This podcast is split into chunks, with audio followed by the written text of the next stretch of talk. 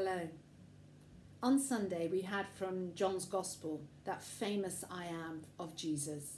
I am the way, I am the truth, I am the life. Way, truth, life. Truth is a strange one. It's actually a term that Jesus uses several times, particularly in John's Gospel. A few chapters after this event, I am the way, truth, and life, we have Jesus standing before Pilate. Standing before Pilate awaiting sentencing. The Sanhedrin had dragged him there on false charges. Pilate was sitting in judgment to pronounce what eventually would be the punishment of this, of this man, this Jesus. And it is, it is then that Jesus says, I am truth. And we hear from Pilate that, that question that has rung out for 2,000 years what is truth? From Pilate, a judge, a Roman judge, who was probably used to corruption and being bribed, he turns to Jesus and says, What is truth? You can almost hear the cynicism and the disdain dripping from his voice. In chapter 8, Jesus had said of his followers, It is the truth, real truth, that will set you free. Free from what? What is the truth that Jesus is wanting us to know to set us free from what? First of all, he wants us to be set free from the fear of death. The fear that when our bodies physically die, that life has ended. And he came to say, No, I am life. I can give you life eternal through faith in me. But what else does he want to set us free from? He wants to set us free from being bound to materialism, the pursuit of wealth above all else. Materialism, objects, things that seem so important. And he's saying they're not.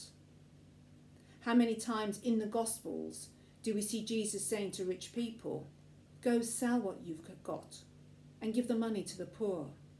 It's binding you. Your money, your wealth, your positions, they're binding you and holding you back. Let it go. But Jesus is also saying to us, let go of what binds you and oppresses you from your past. We are all the product of our past, good and bad. The happy times, the painful times, they all shape who we are and our character. Sometimes the more negative moments, though, get under the skin. They stay with us and they continue to shape us and hold us. As a volunteer hospital chaplain, I'm very privileged to be able to go in onto the wards and sit at people's sides and listen to whatever it is they want to share.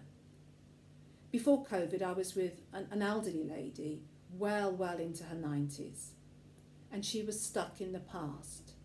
She was stuck in a moment decades and decades before when she'd had a terrible row with her daughter.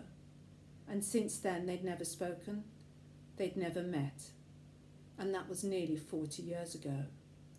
She knew her life was coming to its physical end, and she so wanted to put it right.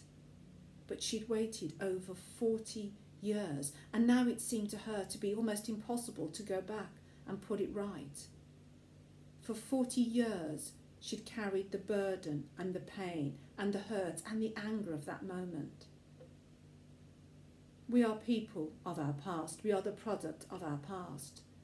But we don't have to let the past continue to hold us, hold us back from being what Jesus wants us to be.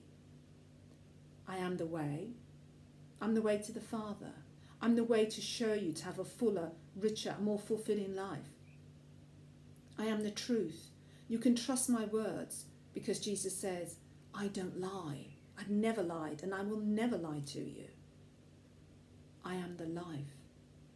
I am the life that will set you free to live abundantly and fulfilled, the life I know you are capable of having, but you must let go of the things that hold you.